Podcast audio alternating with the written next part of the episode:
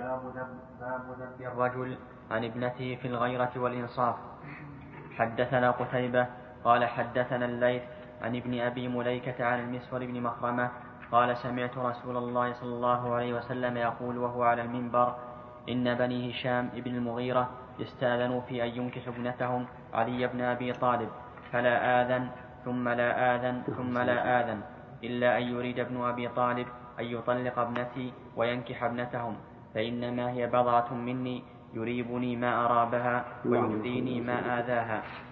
الله أكبر. هذا حديث عظيم. أولا أن الرسول عليه الصلاة والسلام أعلن هذا على المنبر. ولم ولم يسره إلى علي بن أبي طالب. ولا إلى الذين استأذنوه. لأن الأمر شديد. الشيء الثاني أنه كرر. قال لا آذن ثم لا آذن ثم لا آذن. عليه الصلاة والسلام. ولو قالها مرة واحدة لكفى. ثالثا أنه قال إلا أن يريد ابن أبي طالب ولم يذكر اسمه. لم يقل إلا أن يريد علي. إلا أن يريد ابن أبي طالب. وهذا يدل على شدة غضبه عليه الصلاة والسلام. وقوله أن يطلق ابنتي وينكح ابنتهم. واضح في هذا أن الرسول عليه الصلاة والسلام أضاف ابنته إلى نفسه وأضافها إليهم ولم يقل إلا أن يطلق فاطمة وينكح فلانا. يعني كأنه يقول إذا فعل فقد فضلهم علي. نعم. أو على الأقل فضل ابنتهم على ابنتي. فإضافة البنت إليه تشريفا لها وتعظيما. وإضافة البنت إليهم في مقابلة إضافة البنت إليه تحقيرا. طيب. وأيضا أكد هذا بأنها بضعة منه. أي جزء منه. لأن الولد جزء من أبيه. يريبها ما رابني يعني يقلقها ما يقلقني أو يقلقني ما يقلقها. من الريب. وهو الاضطراب والحركة. ويؤذيني ما آذاها. ففي هذا دليل على محبة الرسول عليه الصلاة والسلام لفاطمة رضي الله عنها. لو تشرح الحديث. الله.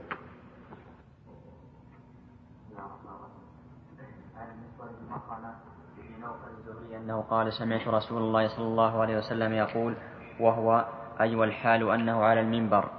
إن بني هشام بن المغيرة استأذنوا ولأبي ذر عن كشميهني استأذنوني في أن في أن ينكحوا بضم أوله من أنكح ابنتهم جويرة أو العوراء أو جميلة بنت أبي جهل علي, علي بن أبي طالب وبنو هشام هم أعمام بنت أبي جهل لأنه أبو الحكم عمرو بن هشام بن المغيرة وقد أسلم وقد أسلم أخواه الحارث بن هشام وسلمة بن هشام عام الفتح وعند الحاكم بسند صحيح إلى سويد بن غفلة أحد أحد المخضرمين ممن أسلم في حياة النبي صلى الله عليه وسلم ولم يلقه.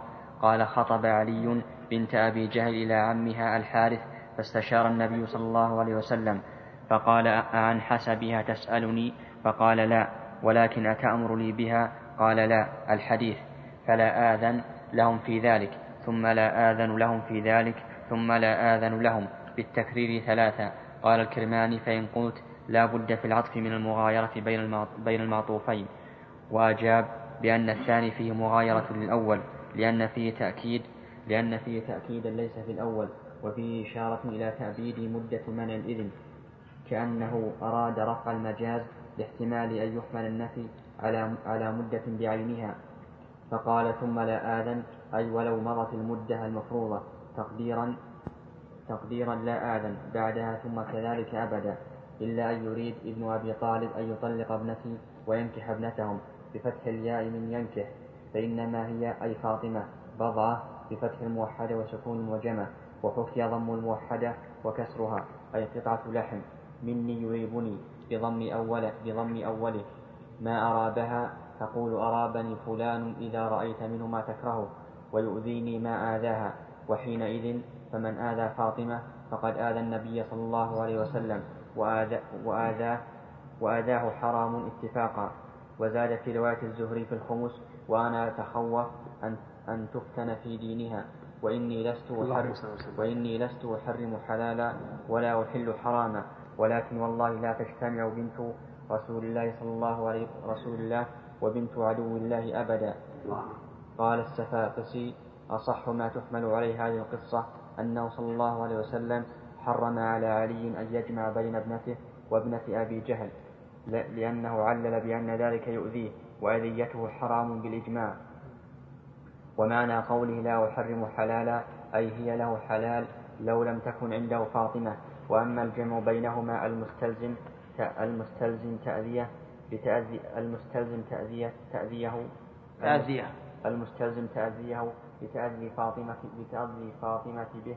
فاطمة به فلا ولا يبعد أن يكون من خصائصه صلى الله عليه وسلم ألا يتزوج على بناته أو هو خاص بفاطمة وزاد في رواية غير أبي ذر هكذا قال.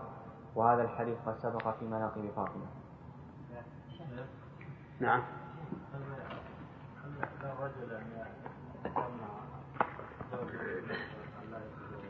لا لكن كما سمعت. يقول هذا خاص بالرسول أو بعد خاص بفاطمة بعد؟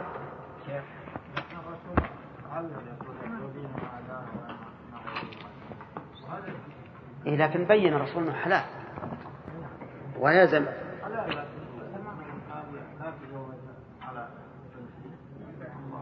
هو سلمك الله علل بأمرين.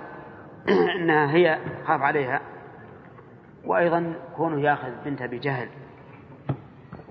مع مع بنت الرسول هذا أقول ما غير لائق.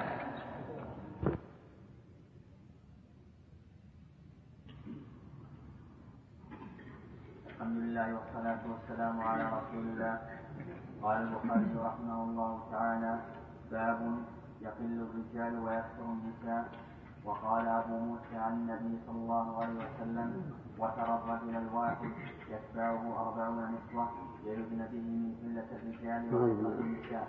الله أكبر الله أكبر حدثنا حفص بن عمر الحوضي قال حدثنا هشام عن قتادة عن أنس عن أنس رضي الله عنه قال لو حدثنكم حديثا سمعته من رسول الله صلى الله عليه وسلم اللهم صل وسلم عليه. أحد غيري سمعت رسول الله صلى الله عليه وسلم يقول إن من أشراط الساعة أن يرفع العلم ويكثر الجهل ويكثر الزنا ويكثر شرب الخمر.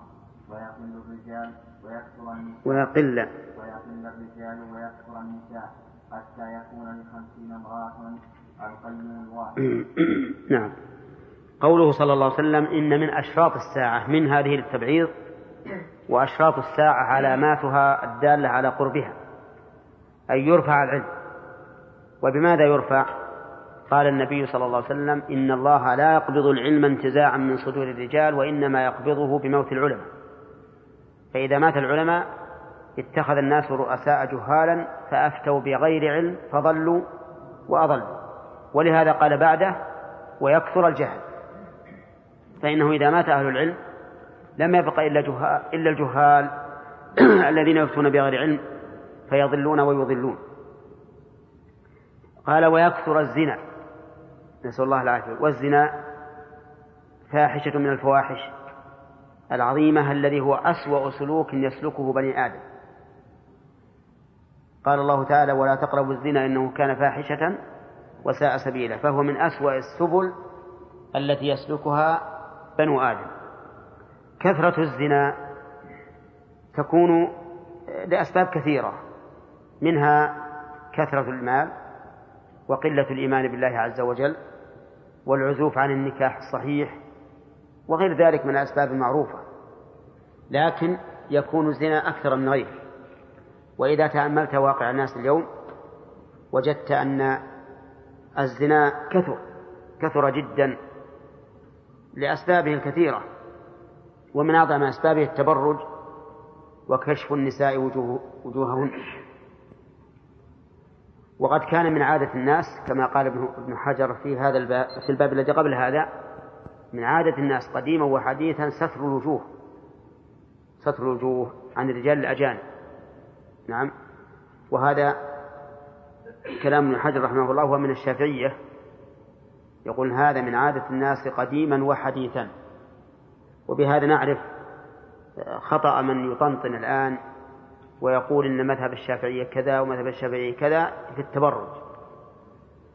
ولا شك أن ظهور النساء بهذا الجمال وهذه الروائح المغرية وكشف الوجوه لا شك أنه من أسباب الزنا. سهولة المواصلات الآن من أسباب الزنا. ولهذا نسمع الكثير من الناس يذهبون إلى بلاد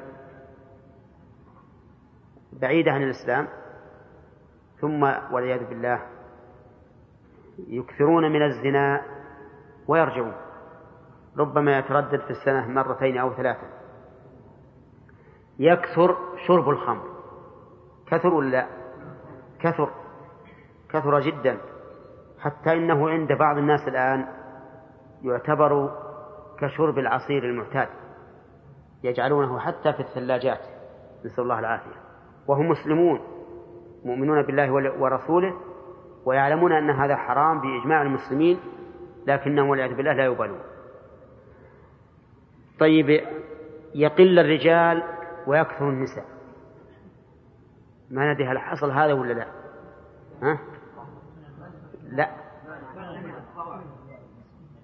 أما أما نسبيا نعم. نسبيا الظاهر أن أن أن النساء أكثر. لكن حتى يكون لخمسين امرأة القيم الواحد لم يأتي بعد.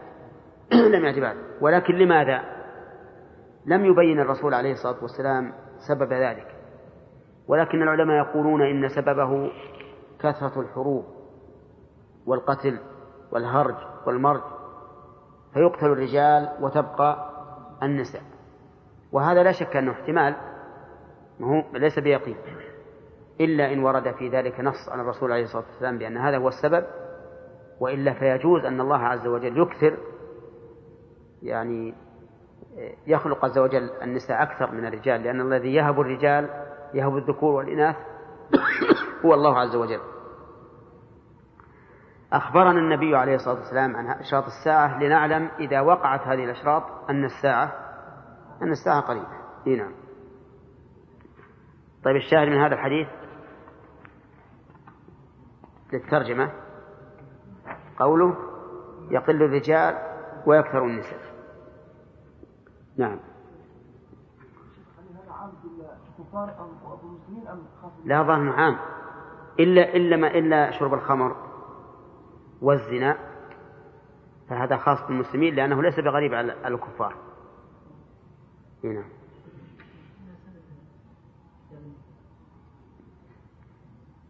الظاهر من مناسبة لكتاب النكاح أن الإنسان يجب عليه أن يراعي أهله ويعتني بهم وإن كثروا.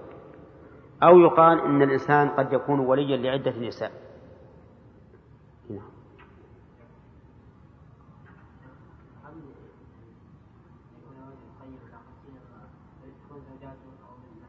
لا زوجاته ما يصير خمسين امرأة زوجات.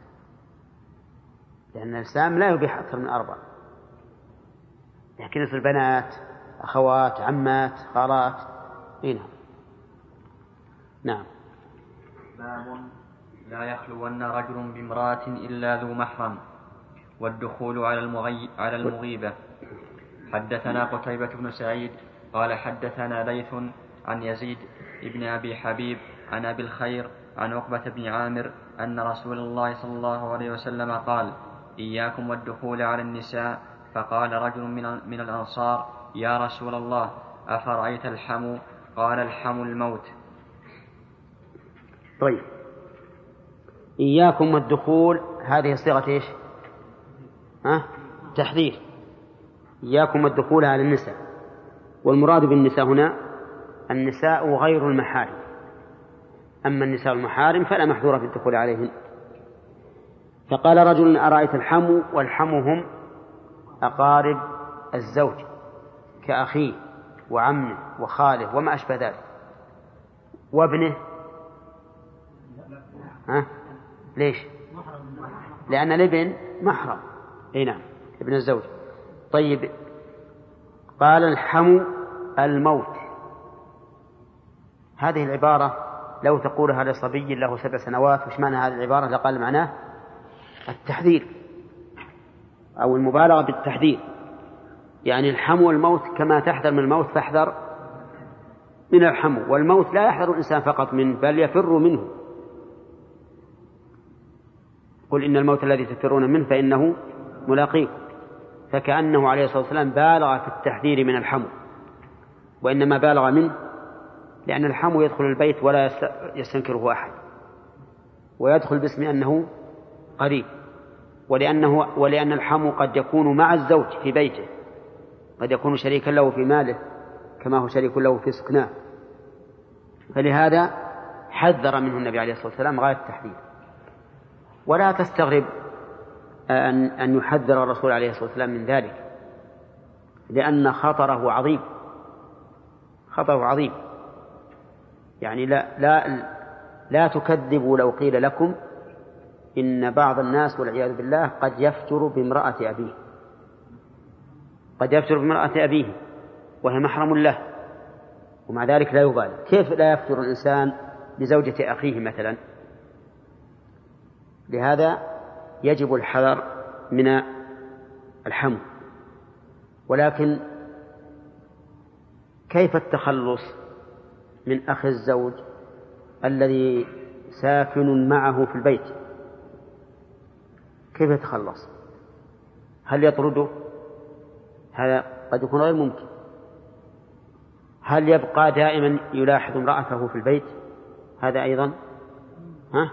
غير ممكن لأن الإنسان له حاجات والأشغال في, في, في السوق في عمله في مزرعته ماذا يصنع نقول يجب أن يتخذ حاج حاجزا بين. بين زوجته وبين أخي زوجها أو قريبه يعني يتخذ بابا يكون مقفولا ويكون مفتاحه يرحمك الله مع الزوج أو ما أشبه ذلك. طيب. فإن قلت ربما يدخل هذا القريب يعني قريب الزوج ربما يدخل مع الباب الآخر. فما هو الجواب؟ ها؟ أي نعم. نقول لا تفتح له. إذا استأذن مع الباب الثاني الذي يدخل على النساء لا لا لا تأذن له ولا تفتح له. كذا فإن قال قائل هذا يوجب التقاطع بين الأقارب وأن أخ الزوج يغضب. يقول ليش ما تثق بي؟ لماذا تفعل كذا؟ ليش ما تخلي أهلك يأذنون لي؟ وش الجواب؟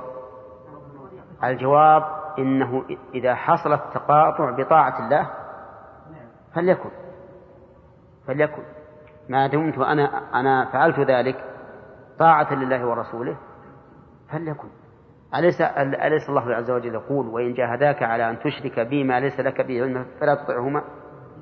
يعني لو بذل غاية الجهد وبلغ منك المشقة في التلزيم لا تطعهم فأنا إذا أطعت الله لا يهمني إذا كان هو يريد أن يقطع الصلة بيني وبينه فليقطعها أما أن أخضع لأمر نهى عنه الشرع من أجل مراعاة هذا الرجل وأنا أخشى على أهلي وعلى فراشي فهذا لا يجوز أبدا. ويستفاد من هذا الحديث أن رضاع الكبير لا يؤثر. لأنه لو كان له تأثير لأرشد النبي صلى الله عليه وسلم إليه. بأن يرضع ترضع الزوجة الحمو أو إذا لا إذا لم يمكن فترضعه ترضعه أمها مثلا ليكون أخا لها فلما لم يرشد النبي عليه الصلاة والسلام إلى ذلك علم أنه لا أثر للرضاع الكبير. نعم. طيب ما رأيكم فيما لو أرضعت المرأة زوجها؟ هل يحرم عليها؟ ها؟ لا. انتبهوا مو علشان الزوج. أرضعت زوجها فرضع من لبنه هو. ما يصير ولد نفسه من الرضاع؟ ما هو رضاع الفحل؟ لبن الفحل محرم. أي ما أثر ليش؟ لأنه كبير. صحيح. والغريب أنه عندنا مشهور عند النساء الآن أن المرأة لو أرضعت زوجها نعم صار حرام عليه ما أدري من أين جاء هذا. مشهور ها؟ نعم ما أدري والله. نعم. نعم.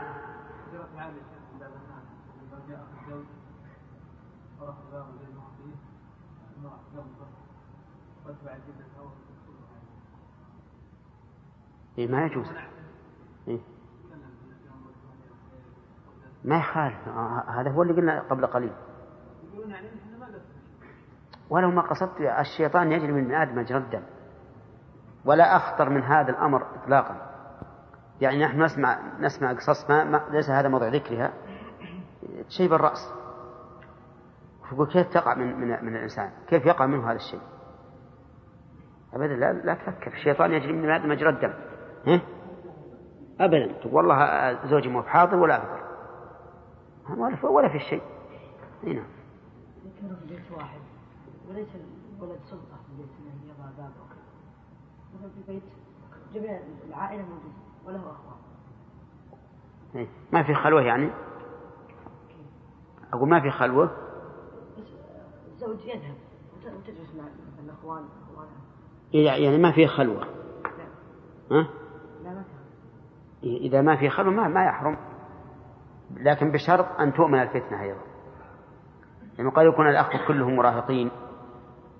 وزوجة الأخ هذه تكون بعد من من النساء اللاتي يخضعن بالقول فيحصل الخطأ. فإذا لم يكن خلوة نرجع إلى الفتنة. نعم حدثنا علي بن عبد الله قال حدثنا سفيان قال حدثنا عمرو عن أبي معبد عن ابن عباس عن النبي صلى الله عليه وسلم قال لا يخلون رجل بامرأة إلا مع ذي محرم. فقام رجل فقال يا رسول الله امرأتي خرجت حاجة واكتتبت في غزوة كذا وكذا. قال ارجع فحج مع امرأتك. هذا الحديث اختصره المؤلف أو اقتصر على بعض جمله لأن يعني فيه جملة أخرى هي التي تناسب قول الرجل. قال ولا تسافر امرأة إلا مع ذي محرم. فاستفتى الرجل النبي صلى الله عليه وسلم بأن امرأته خرجت حاجة وأنه كتب في غزوة كذا وكذا قال ارجع فحج مع امرأتك. ففي هذا دليل على أن المرأة لا يجوز أن تسافر إلا بمحرم. طيب وإذا سافرت يجب على محرمها أن يلحق بها. إن كان زوجا فزوج وإن كان غير زوج فغيره, فغيره. وفيه أيضا دليل على أنه. لا يجوز السفر بلا محرم ولو أمنت المرأة ولو كانت عجوزا أو شوهاء ولو كان معها نساء. وجه, وجه الدلالة؟ لأن النبي صلى الله عليه وسلم لم يستفصل. وقد قال أهل العلم إن ترك الاستفصال في مقام الاحتمال ينزل منزلة العموم في المقال. ترك الاستفصال في مقام الاحتمال. ينزل منزلة العموم في المقال. وأيضا لو كان الحال تختلف لكانت لكانت هذه الواقعة موجبة للسؤال. لماذا؟ لأن الرجل اكتتب في الغزو. فكون الرسول يفوت عليه الغزو ويأمره بأن يرجع مع امرأته يدل على أنه لا فرق بين أن يكون معها نساء أم لا وأن تكون آمنة أو غير آمنة وأن تكون صغيرة أو كبيرة. طيب وقوله امرأة المرأة في اللغة العربية تطلق على من بلغت. على من بلغت. بخلاف الأنثى فإنها تطلق على الصغيرة والكبيرة.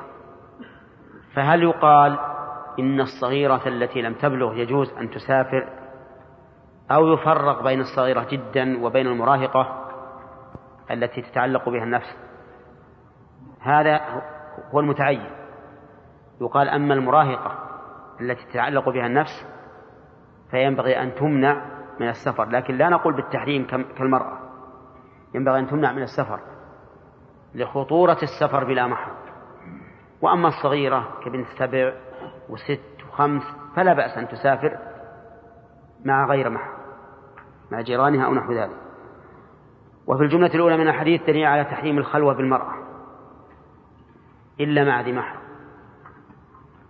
طيب والخلوة بماذا تزول؟ إذا كان معها غيرها فقد زالت الخلوة ولو أنثى. وعلى هذا فيجوز أن يخلو رجل بامرأتين. يجوز أن يخلو رجل بامرأتين ورجلان بامرأتين ولكن يجب أن يقيد ذلك بما إذا أمنت الفتنة. أما إذا لم تؤمن فإنه لا يجوز مهما كان. نعم. طيب. ها؟ أبدا الإنسان إذا كان يخشى على نفسه تحرك شهوته مثلا أو يكون هذا الرجل معروفا بأنه ليس على جانب كبير من الدين أو تكون النساء معروفة بأنها يعني سهلة. تتكلم مع الناس تتحدث وتضحك إليهم وما أشبه ذلك. نعم. ها؟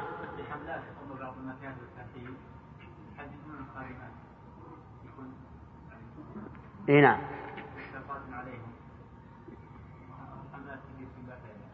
إي نعم لكن ما ما بفائدة. ولا يعني يقع فيه الاستفتاء ونقول هذا ما يجوز. لكن ما هم ما هم طيب وهذا تبع السفارة وتبع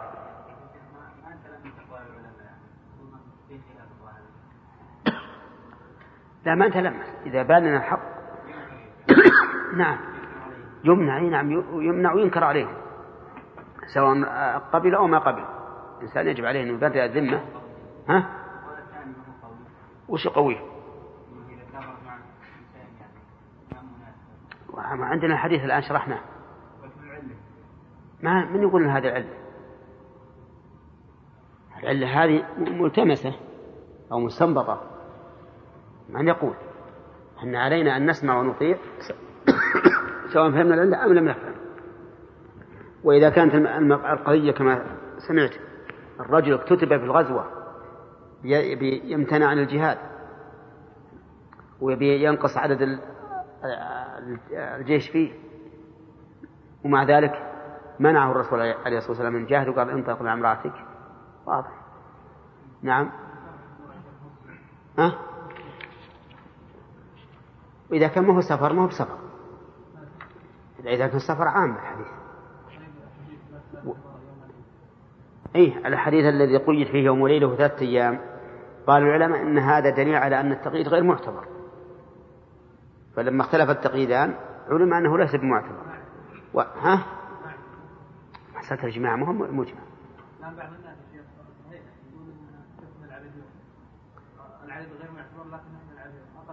طيب ما يخالف. وجاء حديث مطلق حديث ابن عباس لا تسافر المرأة ثم المسافر. ثم المطلق هذا. هل المراد باليوم اليوم اللي عهد الرسول عليه الصلاة والسلام؟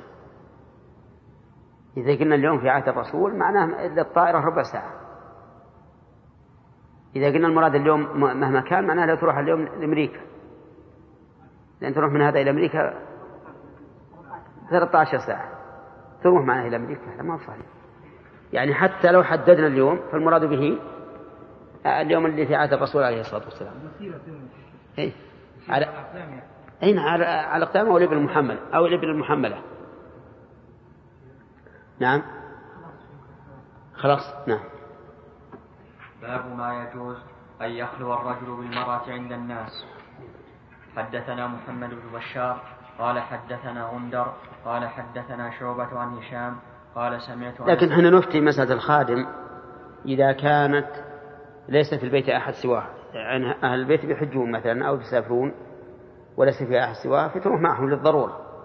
لأن ذهاب معهم أحفظ له من بقائه في البيت مع أن بالحقيقة هي مسافرة على كل حال حتى وجوده معهم يعتبر سفر. نعم نعم. ها؟ سيف. إيه إذا حجة لا حج نعم. لكنها آثمة. نعم.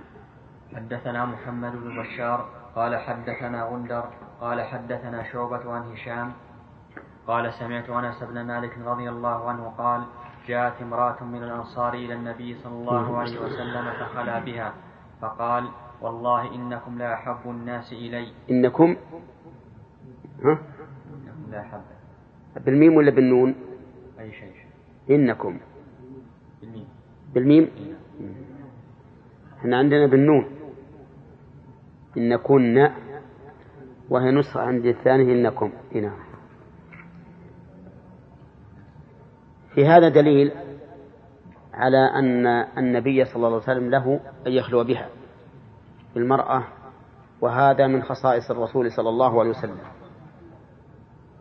ولكن البخاري رحمه الله نهى نحى في هذا المنح الحديث منحا غير الخصوصية بأن قال ما يجوز من أن يخلو الرجل المرأة عند الناس فيكون المراد بالخلوة هنا التحدث معها مثلا يعني مثلا يقف في جانب معها ويتحدث والناس يشاهدون ويؤيد ما ذهب إليه رحمه الله أنهم سمعوا قوله والله إنكم لأحب الناس إلي ولو كان المراد بالخلوة الانفراد عن الناس ما سمعوا. فالمهم أن العلماء اختلفوا في تخريج هذا الحديث على وجهين.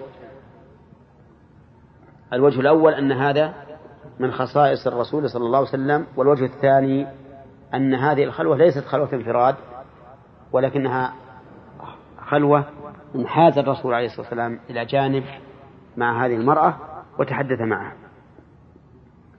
هنا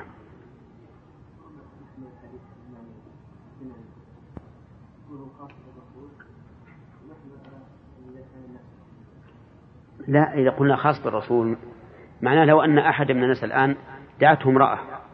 تبي تسأله عن شيء تستفتيه أو تسأله عن ولدها أو عن أي حال من الأحوال؟ والناس ينظرون لكن ذهبت في ناحية من المكان كان يقول هذا حرام.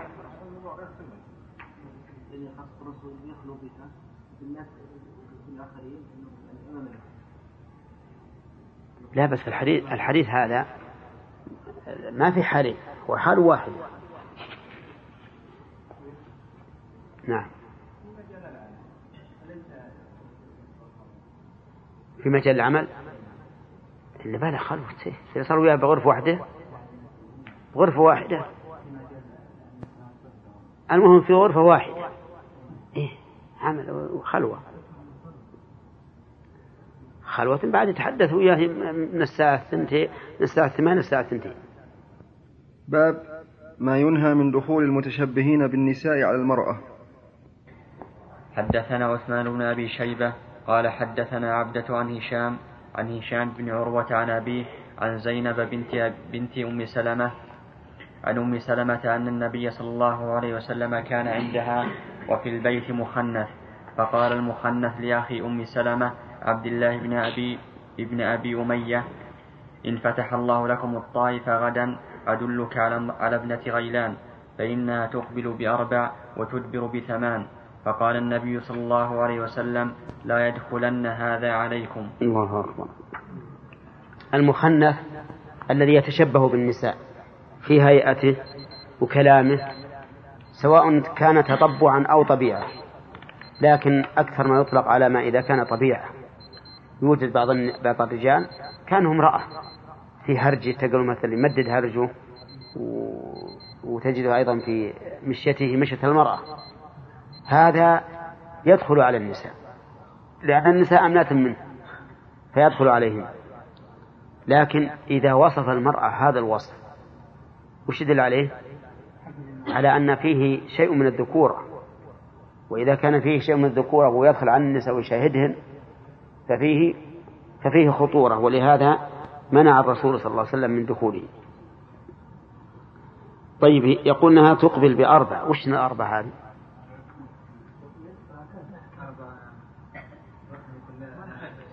ها؟ نعم. بعض العلماء يقول المراد بالأربع أربع العكن عكن البطن. يعني آه، خطوط في بطنها من كثرة اللحم أو الشحم. تدبر بثمان لأن أطراف هذولي من الخلف كم تصير؟ أربع من هنا وأربع من هنا. تكون تكون ثمان فقال هذا يصف بطنه. وأن هذا البطن فيه هذه الخطوط الدالة على سمنها وامتلائها من من الصحة. وهي إذا جعل إذا دانت طرفها من الخلف تكون كم؟ ثمان. أربع مهادي وأربع مهادي لكن من الأمام أربع. نعم. وهذا يدل على أن الرجل هذا المخنث يدل على أنه أن النساء لا يحتشم منه إطلاقا. حتى أن المرأة قد يبدو بطنها له ولا تحتشم منه. لكن كونه يصف المرأة هذا الوصف يدل على أن فيه شيء من الذكورة. يعني في بعد خلاف في الموضوع. شو؟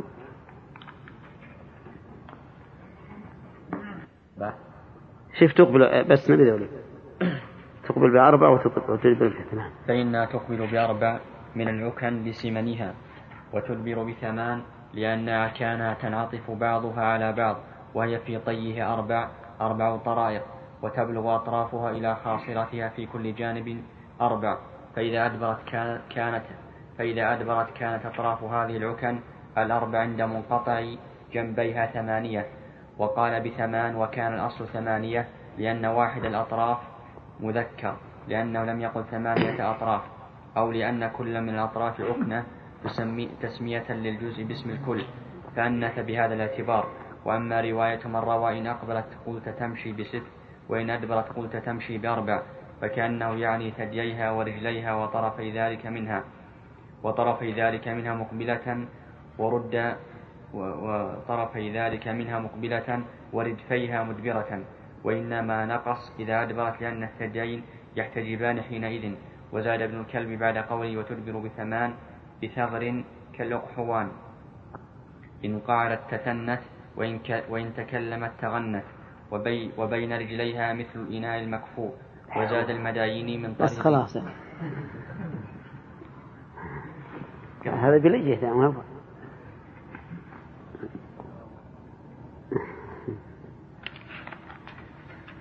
إلى الحبش ونحوهم من غير ريبة. حدثنا إسحاق بن إبراهيم الحنظلي عن عيسى عن الأوزاعي عن الزهري عن عروة عن عائشة رضي الله عنها قالت رأيت النبي صلى الله عليه وسلم يسترني بردائه وأنا أنظر إلى الحبشة يلعبون في المسجد حتى أكون أنا الذي أسأم. فاقدروا قدر الجارية حديثة السن الحريصة على اللهو. تقدم هذا الحديث. فوائده؟ نعم. بابه. نعم. عن الحديث السابق. المخنث ها؟ المخنث الذي يشتهي الرجال ويشتهي الحميد إيش؟ كيف؟ أرفع صوت. المخنث اي هذا الذي يشتهي الرجال ولا يشتهي الحريم. يعني وش حكم ما ما هو هذا. المخنث ما ما عنده شهوة لا لهؤلاء ولا لهؤلاء. يعني الذي والعياذ بالله للرجال أكثر من النساء يسمونه لوطي. ها؟ ها؟ لا يعني هو يتمثل بالحريم. كيف؟ يتمثل بالحريم. إي نعم. الذي يتشبه بهن. هذا ما يكون سواء كان تطبعا أو طبيعة. ما يكون داخل باللعنة. إلا. لكن بس إنه إذا إذا إذا كان شبه كانه امرأة وهذا كلامه كلام امرأة النساء ما تشب ما ما تهاب منه. فإذا جاء بوصف يدل على أن فيه حركة يجب يمنع. هو غير الخنثى يا شيخ اي غير الخنثى الخنثى من لا من ليس له من لا يعلم أذكره أم أنثى نعم.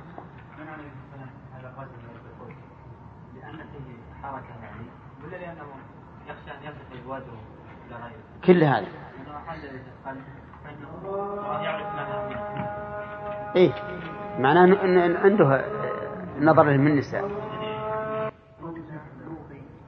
ها؟ صحيح.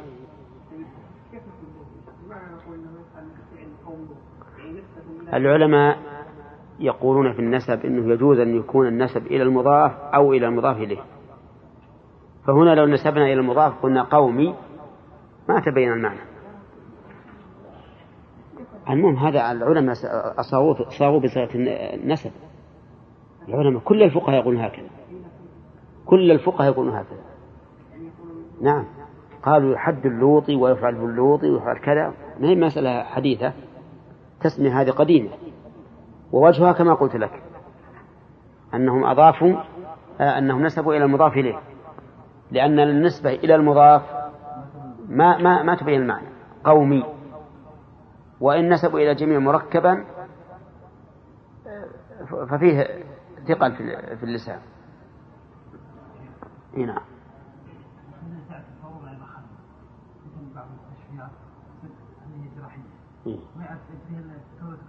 نعم معهم المريض أو يبي يبنج ها؟ هذا ما ما يتوفر وش اللي يتوفر؟ يكون في الغرفة أكثر من ثلاث أشخاص. إيه؟ لازم. لازم. ما يمكن لازم فيه يعني ما يمكن يقتصر على الطبيب والممرضة. لازم فيه معهم شخص ثالث. إيه؟ إنما هو قد يوجد في غير مسألة العمليات لكن في غير العمليات يكون المريض معهم. يعني افرض انها عملية بسيطة مثلا في جرح في يد في رجل يكون المريض معهم. إحنا ما إحنا ما يهمنا. والمسألة ما تدعو الحاجة إلى ذلك. الواقع ما في حاجة. يقدرون إذا صار المريض يبنج ولا يشعر يجيبون واحد معهم ثالث. وتزول الخلوة. لكن المشكلة الآن أحيانا نسمع أنه يوجد الطبيب والممرضة في في الغرفة ما معهم أحد نبه. ما يجي لأن ما فيها ما فيها مراجعين. يقعدوا يتحدثون ويضحكون وربما تكون شابة وجميلة مشكلة. نعم. ها؟ والله هو المرضى يدخلون لكن أحيانا يكون يقفلون الباب. أحيانا يقفلون الباب. تعرف؟ ها؟ إي نعم. على كل حال هذه مسألة الحقيقة مع الأسف الشديد أن المسلمين يفعلونها تهاون. تهاون وتقليدا لمن لمن لا يؤمن بالله واليوم الآخر.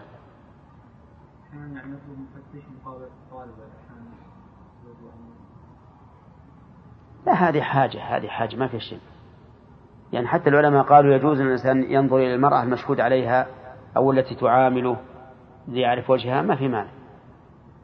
هذه حاجة لكن الكلام على أن هذا الإنسان بيقف وهي امرأة ما عليها ما على رأسها شيء ولا على وجهها شيء تتحدث معه وتضحك معه هذا هو المحظور عظيم نعم. خلاص أخذنا ثلاث. باب خروج النساء لحوائجهن. حدثنا فروة بن أبي المغراء قال حدثنا علي بن مسهر عن هشام عن أبيه عن عائشة قالت خرجت سودة بنت زمعة ليلا فرآها عمر فعرفها فقال إنك والله يا سودة ما تخفين علينا. فرجعت إلى النبي صلى الله عليه وسلم فذكرت ذلك له وهو في حجرته يتعشى. وإن في يده لعرق وإن في يده لعرقا فأنزل عليه فرفع عنه وهو يقول قد قد أذن الله لكن أن تخرجن لحوائجكن. الله أكبر. إي نعم. إذا يجوز للمرأة أن تخرج إلى الحاجة وغير الحاجة ما لا تخرج لأن الله قال وقرن في بيوتكن. فخروج المرأة للحاجة لا بأس به. ولكن ما هي الحاجة؟ هل هي الضرورة؟ لا ما هو لازم ضرورة. المهم أن تكون أن تكون محتاجة للشيء.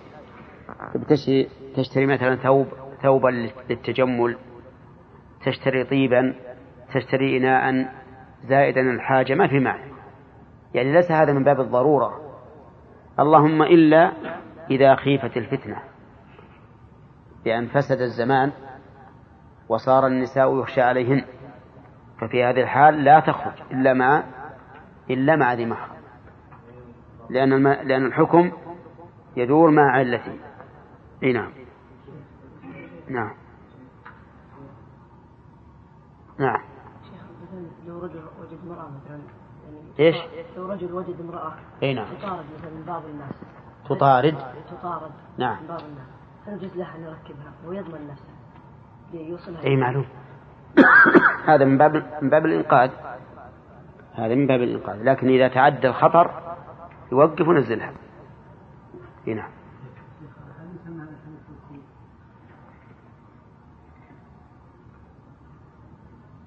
لا ما ما, ما نسبه الرسول إلى إلى, إلى ربه. ما هو قدس أي وقد أذن لكن أن تخرجن لحوائجكم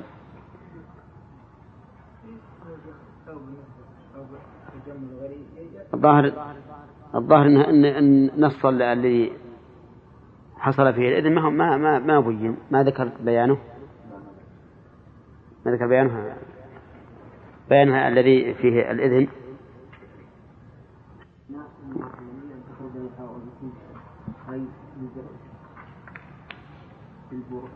البراز دفعا للمشقة ورفعا إيش؟ البراز البراز دفع للمشقة ورفع للحرج وقد تمسك به القاضي عياض فقال فرض فرض الحجاب مما اختصصنا به. إيش ارفع صوتك؟ فقال خلي يا أخي أنا بدور بالفتح اي طيب. القاضي عياض فقال فرض الحجاب مما مما اختصصنا به فهو فرض عليهن بلا خلاف في الوجه والكفين فلا يجوز لهن كشف ذلك في شهادة ولا غيرها ولا إظهار خصوصهن.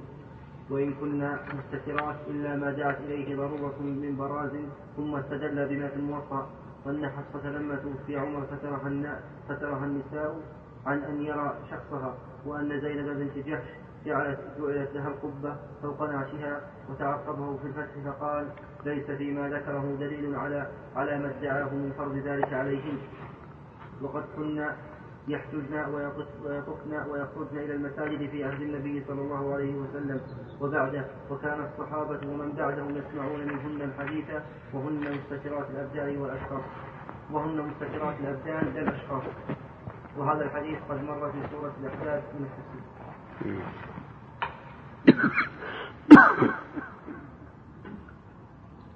نعم. ها؟ ما ما بين في الحديث. نعم. إي نعم. ها؟ فيطلبون الضابط ان يكشف عن وجهها تذكرت هذه الطبقه سوره الجواز يسمون بذلك يا شيخ؟ ما في بأس. هذا حاجة.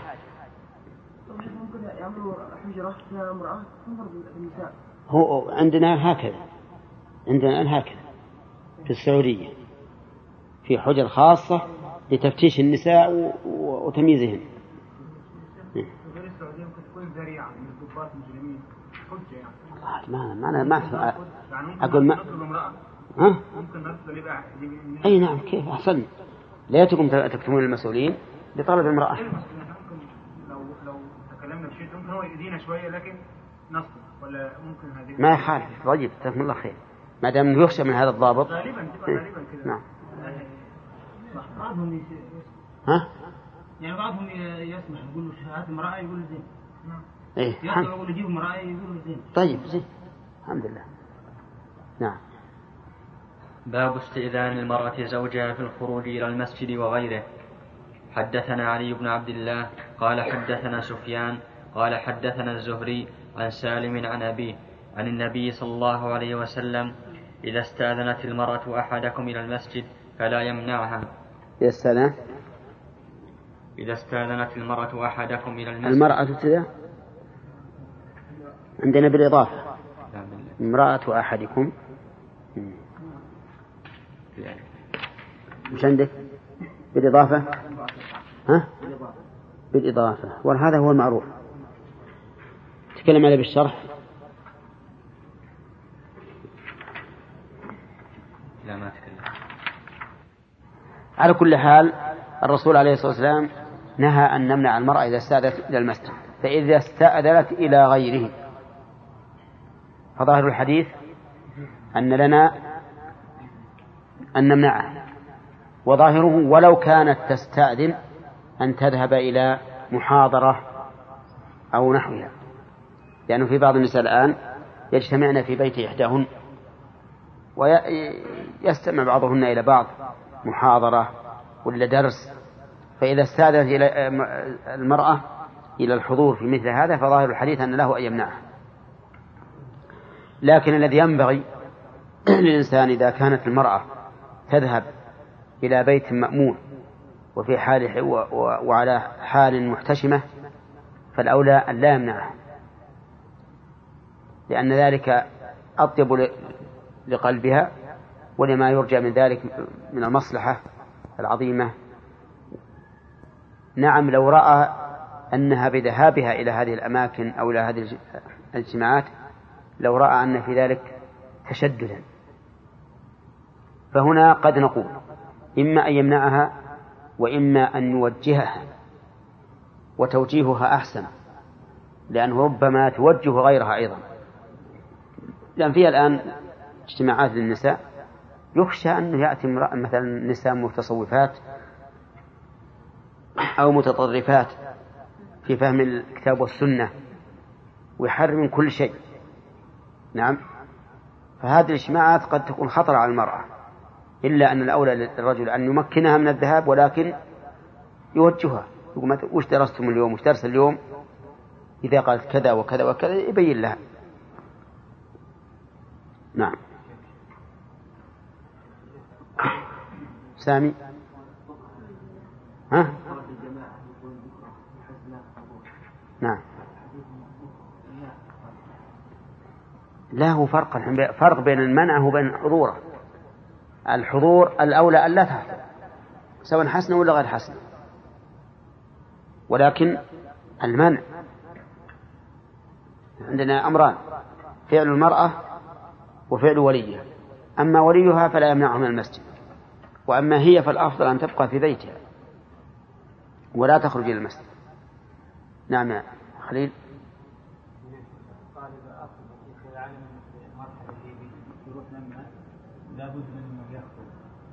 لابد إيش؟ نعم.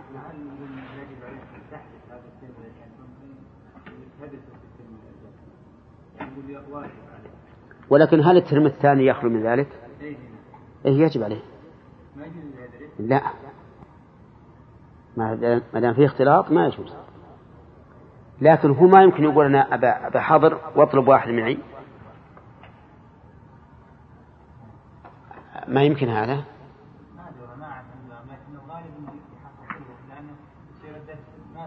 لا أقول لو إذا كان مثلا يرى أنه لو طلب من يكون معه حصل فلا فلا يلغي الترم. أما إذا نعم يجب. ولكن الظاهر ترى الظاهر أنه لابد يكون معه معلم.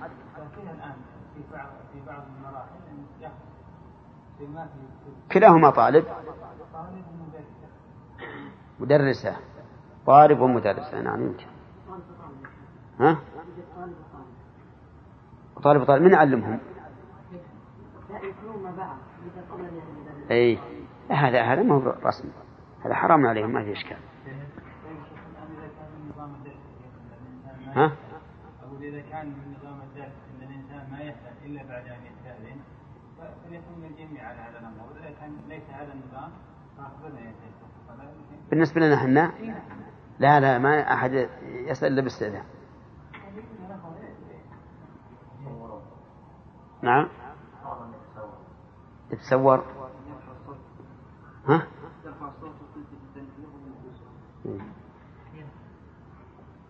نعم. باب ما يحل من الدخول والنظر إلى النساء في الرضاع. حدثنا عبد الله بن يوسف قال كالرضاع عندك؟ ولا في الرضاع؟ في نعم. حدثنا عبد الله بن يوسف قال أخبرنا مالك عن هشام بن عروة عن أبيه عن عائشة رضي الله عنها أنها قالت جاء عمي من الرضاعة فاستأذن علي فأبيت أن آذن له حتى أسأل رسول الله صلى الله عليه وسلم. فجاء رسول الله صلى الله عليه وسلم فسألته عن ذلك فقال إنه عمك فأذني له. قال فقلت يا رسول الله إنما أرضعتني المرأة ولم يرضعني الرجل. قالت فقال رسول الله صلى الله عليه وسلم إنه عمك فليرج عليك. قالت عائشة وذلك بعد أن ضرب علينا الحجاب. قالت عائشة يحرم من الرضاعة ما يحرم من الولادة. هذا الحديث سبق أنه مرفوع أن الرسول عليه الصلاة والسلام يحرم من الرضاعة ما يحرم من الولادة أو من النسب. هنا. باب لا تباشر لا تباشر المرأة المرأة فتنعت فتنعتها لزوجها. حدثنا محمد بن يوسف قال حدثنا عندنا بالنصب فتنعتها. وعندنا تباشر ب- بالجزم. ها؟ شو يقول؟ باب لا- باب بالتنوين لا تباشر المرأة المرأة بكسر الراء تباشر مجزوما على النهي طيب. ها؟ يقول مجزوما على النهي بال- نعم. لا بالكسر التقاء الساكنين. طيب. ويجوز الضم على إنها نافية.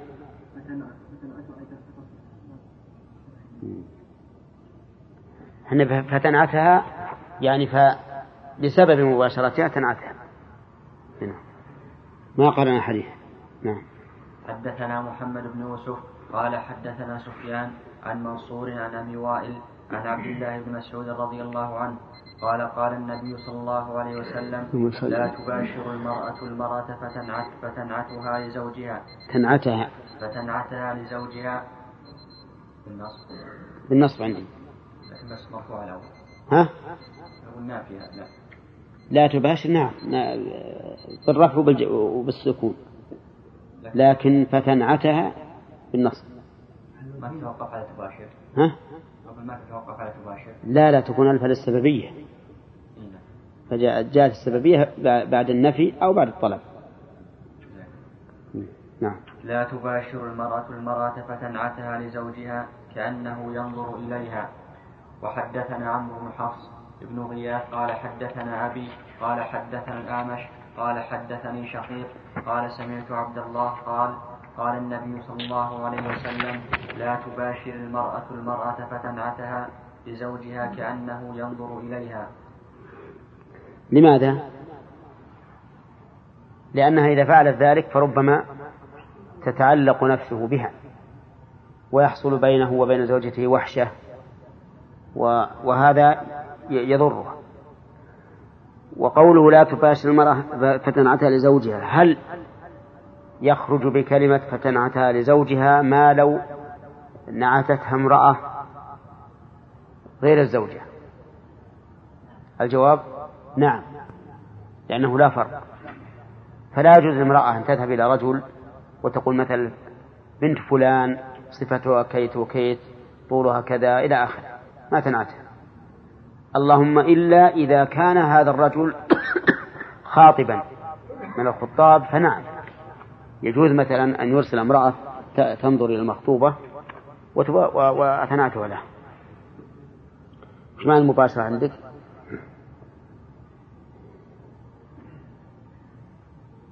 يقول لا تباشر المرأة المرأة. زاد النساء في رواية في الثوب الواحد. قوله فتنعتها. ها؟ قوله فتنعتها. بس. شو؟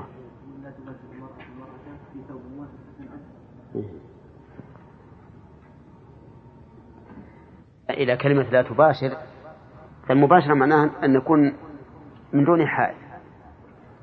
ولعل المراد أن المرأة تلمس أطرافها مثلا وأكتافها وما أشبه ذلك تلمسها من من وراء الثوب لأنه ما في مباشرة إلا بدون حائل. ثم تأتي مثلا إلى زوجها وتنعتها كأنما ينظر إليها. نعم.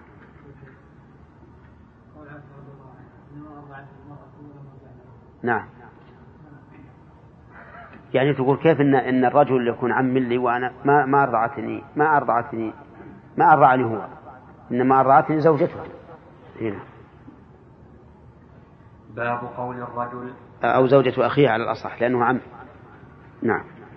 باب قول قول الرجل لا طوفن الليلة على نسائي. حدثني